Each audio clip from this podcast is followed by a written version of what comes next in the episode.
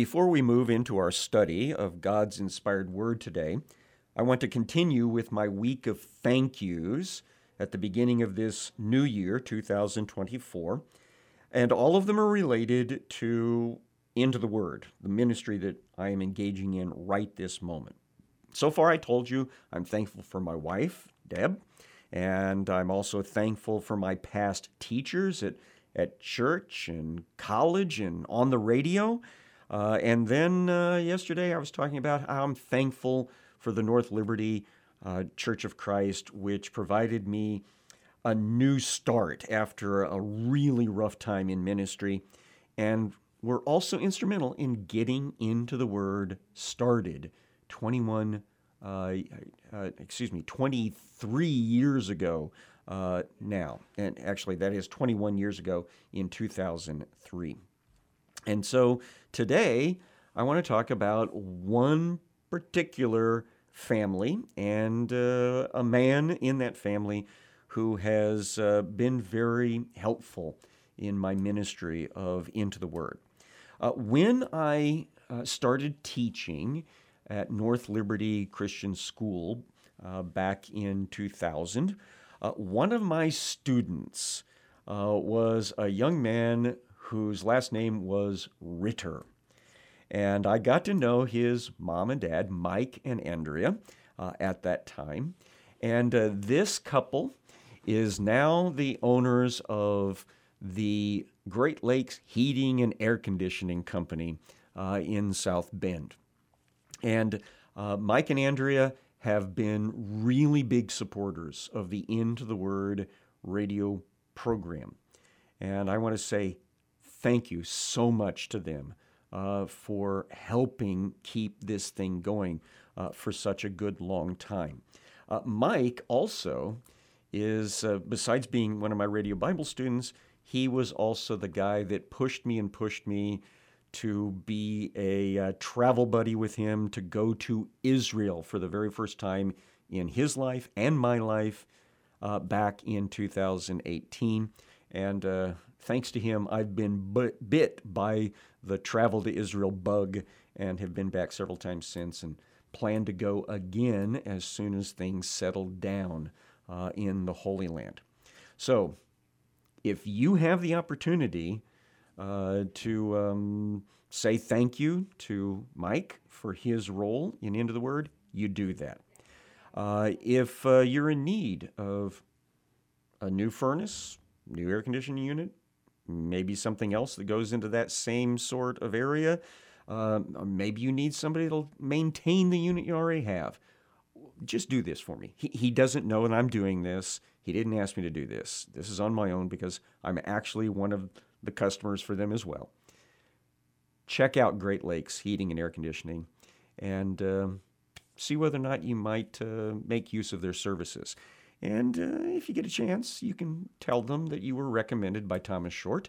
And um, maybe that'll get back to Mike, uh, and he will uh, be blessed by uh, this thank you uh, for the role he plays in getting the word out. Speaking of which, let's turn our attention to the Word of God. I want you to open your Bible today to 2 Peter chapter number one. And we are going to look at a letter that I believe was generated only a matter of months after First Peter. Now, you already know that I believe that Peter wrote his first letter in the latter portion of the year 63. I think that he had moved to the city of Rome by that time, uh, in part because uh, he knew that Paul had left that area. And so I think he may have been prompted by the Holy Spirit to make sure there was an apostolic presence in the city of Rome, the capital of the Roman Empire at that time. Uh, he had, I believe, been passing through uh, the area of what we call Turkey today. And uh, when he was writing that first letter, he was writing back to some of the areas that he'd passed through, and some of which uh, Paul had spent a lot of ministry time at. Now, I believe this second letter is written in the early part of 64, where Peter has ministered in Rome for a while, and now he is continuing to think about the folks that he wrote to in his first letter. And he maybe has got information back to how things are going there. And uh, this prompts him to address some very important issues. And these issues are not just simply important for the people living in first century Turkey, uh, they are important for us today, where we're at uh, many centuries later. And I think we'll highlight that as we go through. Without any further ado, let's dive into the text itself. 2 Peter chapter 1 verse 1. Simeon Peter. So you remember that his circumcised name was Simon or Simeon. Uh, Peter is his nickname that he was given by Jesus. Uh, Cephas uh, was the equivalent of that in the Aramaic language, and it means rock. So Simon Peter, a servant and apostle of Jesus Christ. So he starts with the idea that he serves Jesus, which I think is really a good um, organizer of leadership thinking. Don't think of yourself as being in charge and domineering over other people. Think of yourself as serving Jesus. Uh, and he is an apostle. Uh, he is one of the named apostles of the Lamb. Uh, apostles are a very uh, um, small group of individuals that were selected by Jesus uh, to get a job done. The 12 apostles of the Lamb, their job was to get the gospel to every living Jewish person in that first century period before the temple was destroyed. And there's every reason to believe they got that job done. Uh, then we have James, the half brother of Jesus, who was appointed by him as the apostle to the Jewish church at Jerusalem. And he did that job all the way up until he was uh, killed in about 61, I think. And then we have Paul the apostle to the Gentiles. And uh, he will play a role in Peter's letter before we get done. To those who have obtained a faith of equal standing with ours by the righteousness of our God and Savior Jesus Christ. So he writes to all his fellow Christians, all those who have received the same righteousness that is in Jesus' death and resurrection by faith. And then he reduplicates the common Pauline um, opening to a letter. May grace and peace be multiplied to you in the knowledge of God and of Jesus our Lord. So, grace was the typical way that Greek writers opened up uh, their letters. Uh, peace was more of a Jewish concept, but in the Christian faith, they both have connection to redemption. Grace is unmerited favor. Peace is the restoration of relationship. And we know the knowledge that we have is that Jesus provided us grace and peace through his death and his resurrection. Verse 3 His, God, Jesus, his divine power has granted to us all things that pertain to life and godliness. So we have everything we know or need to know in Scripture, thankfully, to live our life properly and to be godly, that is, to be godlike. So His divine power, His Holy Spirit work, has granted us all things that pertain to life and godliness through the knowledge of Him who called us to his own glory and excellence. So we've been called through Jesus' death and resurrection to be like him, to be holy as he is holy. And by doing this, we participate in what God really wanted for us from the very beginning. And that was to be in his presence, in his likeness. Verse 4 By which he has granted to us his precious and very great promises. Now, the scripture highlights the promises of God from beginning right up through to the end. God wanted us to have eternity in his presence. And when sin came in and screwed things up, he made a promise that he would provide a way that we could return into that relationship. And so the, the Bible, from Genesis to Revelation, provides us this long term record of his precious and great promises to get that job done. Uh, and Peter puts it in this fashion. He says, So that through them you may become partakers in the divine nature. So the goal has always been that we would be like God. When he first made humanity, male and female, he made them in the image and the likeness of God. That had nothing to do with their physical form, it had everything to do with their core personality. We were made to be like God. And when that image was marred because of our personal choices of sin, Jesus had already been tapped to provide the way that we could have that righteousness restored how we could become partakers in His righteousness. And that's how, Peter goes on to say, we've escaped from the corruption that is in the world because of sinful desire, rotten desire.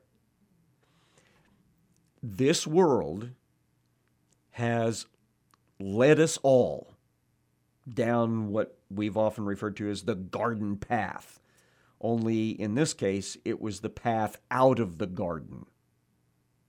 God made the garden for us to spend time with Him. But thanks to Satan's manipulation and troublemaking interference, we were led out of the garden and into sin. And Jesus provided the way of escape out of that sin back into right relationship. And that brings into Peter's mind the need to seek and maintain that relationship. Uh, it was lost because of our sin. It was restored because of our choice to embrace Jesus as our Lord and Savior and it is maintained by us sticking with Him. So in verse number five, Peter says this For this very reason, make every effort to supplement, supplement your faith with virtue. Now, our faith is where we believe the gospel, where we believe that Jesus is the Son of the living God and that he died for sin, rose again for justification, and that he is the King of kings and Lord of lords. All of that. So our faith is where we start. And the next thing that we want to fold into this relationship is virtue. Now, that virtue uh, has to do with uh, the right stuff, uh, being like God uh, doing things his way. Uh, in uh, the non biblical world, this idea of virtue was what made people good and right uh, and excellent in their community. And so in this case, it is the virtue of God Himself that we're trying to bring into our lives. So make every effort to supplement your initial faith with virtue, with God's way of doing things. And to virtue, knowledge. Now, knowledge is not just facts and figures, it is knowing how to make use of that information appropriately. It's the same idea about wisdom. Uh, wisdom is not just about information, it is how do we properly use that information. So we're building our, our Christian lifestyle here. We start with faith, we add God's virtue, we add God's knowledge. Uh, verse 6 and to knowledge, self control. And every time I hear that word self control, I can't help myself. I have to think about the fruit of the Spirit. Uh, this is Peter's list. It's very similar, I think, in um, uh, purpose to the fruit of the Spirit that Paul was writing about. Uh, this is how we make a right lifestyle. Uh, Self control is telling your body you're not in charge. Jesus is in charge, the Holy Spirit is in charge, and I will do with my body what the Holy Spirit says is the right thing to do. So we need self control. Uh, and self control, we supplement it with steadfastness. Steadfastness is just basically hanging in there. It's holding up under, remaining in place, in the right place. So stick with it. Uh, all of us as Christians have got to uh, not give up hope. And steadfastness with godliness. And you've heard me talk about this idea of godliness is just literally that being like God. So we need to fold God's way of living into our lifestyle. I mean, after all, Jesus is our example. Uh, we are admonished quite a bit through the New Testament to live like Jesus. And then, godliness should be supplemented with brotherly affection.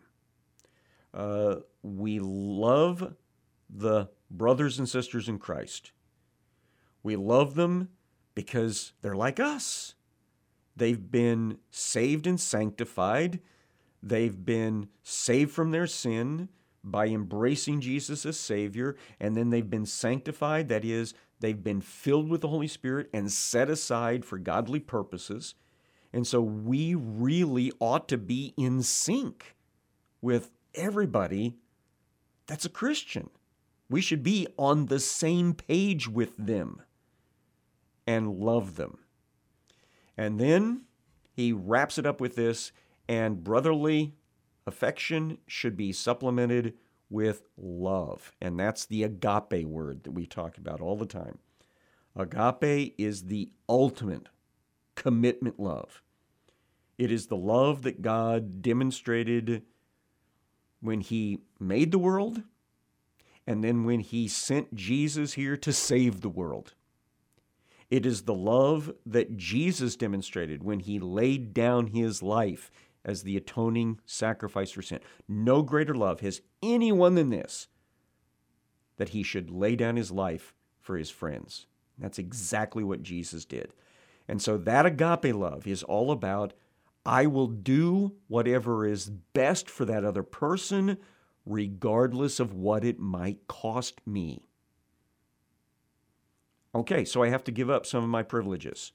Okay, so I have to give up some of my rights. Okay, I have to give up some of my time or some of my treasure, some of my effort. It doesn't matter because it will make all the difference for that person. And I love them in the Lord. So that's what Peter is all about here at the very beginning of the writing of this letter. He's saying, you need to have this type of lifestyle where you believe, where you live a righteous and virtuous life, where you know the Word of God, where you have your life under the control of the Holy Spirit, where you are hanging in there, where you are being like God in this world, where you love your brothers and sisters in Christ to death, and where you are willing to show ultimate loving commitment to anyone and everyone that comes across your path, because that's what they need. And so Peter writes in verse number 8 For if these qualities are yours and are increasing, they keep you from being ineffective and unfruitful in the knowledge of our Lord Jesus Christ. So, if this is the sort of thing that you're focused on, if this is the sort of thing that you are living out in reality, then you're going to be effective and you're going to be fruitful. Now, what does that mean? It means you're going to get things done for Jesus, and it means that Jesus is going to see fruit from your life. And what's the most important fruit of all? Other people. You know, a plant, and Jesus uses this in his uh, uh, parable of the four soils. A plant really hasn't met its fulfilled purpose until it reproduces itself, until it makes more like itself. And so, all my brothers and sisters out there, all of those who are Christians, have you made new Christians? Have you been involved in making new Christians? Because that is fruitfulness. And so the way that we get that done is by living this sort of lifestyle that Peter described here. Uh, verse number nine um, in teaching, you always have to explain negative impact. He says, verse 9, whoever lacks these qualities, so if you don't have this as your lifestyle, whoever lacks these qualities is so nearsighted, that is, so myopic that he is blind, having forgotten that he was cleansed from his former sins. Now, I am nearsighted, uh, and uh, when I don't have my contact in, uh, anything outside of four or five feet is uh, more and more blurry the farther away from me, me it gets. And so uh, that's a problem with nearsightedness uh, is that we can only see the things that are right, right up in our face. But we need to see things farther out, don't we? Especially when we're talking in the metaphor, in the simile here. We as Christians have to have the long sight of God, looking to what the future holds in other people's lives. And so, if we're only short sighted, we've forgotten that we were saved not just simply for our own benefit, but we were saved for the benefit of other people. Uh, we were saved to serve, to do whatever it takes to help other people come to salvation as well. Verse number 10 Therefore, brothers and sisters, be all the more diligent to make your calling and election sure. So Jesus called us. We were part of the elect group, that is, those that responded to the call and therefore were folded into uh, the family of God. How do we make sure of that? Well, by doing his work. If you practice these qualities, you will never fall. You remember the fruit of the Spirit idea was that if we live by the fruit of the Spirit, by walking in the Spirit, we will fulfill God's purpose in our life. And what is that fruit? Love, joy, peace, patience, kindness, goodness, faithfulness, gentleness, self control. uh, the sort of good lifestyle that Peter was talking about here with slightly different words. And so we need to be proving our place in the kingdom by living the life of the kingdom. Verse 11 For in this way there will be richly provided for you an entrance into the eternal kingdom of our Lord and Savior Jesus Christ. So we shouldn't have to worry about our future if we're focused on our present service to others who need to get their future secured. So if we if we serve, we will be less concerned about how things will turn out in the end for us. Verse number 12. Therefore, I intend always to remind you of these qualities, though you know them and are established in the truth that you have. Uh, so Peter acknowledges, I know you guys know this stuff. And, you know, as a preacher, I have to do that as well. As a Bible teacher, I'll tell people, especially ones that have been around for a long time, so I know you've already heard this from me. But guess what? I'm going to keep on saying it. Why? Verse number 13. I think it right as long as I'm in this body to stir you up by way of reminder. Since I know that the putting off of my body will be soon, as our Lord Jesus Christ made clear to me. So, all of us that have taught for a long time, uh, we're growing older and we are, are becoming more and more aware uh, we're going to run out of time to do this service. And so, we've got to emphasize it every chance we get with every person that we uh, care about. And so that's what Peter's up to because Jesus told him when he was an old man he was going to die. And he's an old man now. Verse 15 I'm going to make every effort so that after my departure, after my death, you may be able anytime to recall these things. That's the reason why he's writing this down.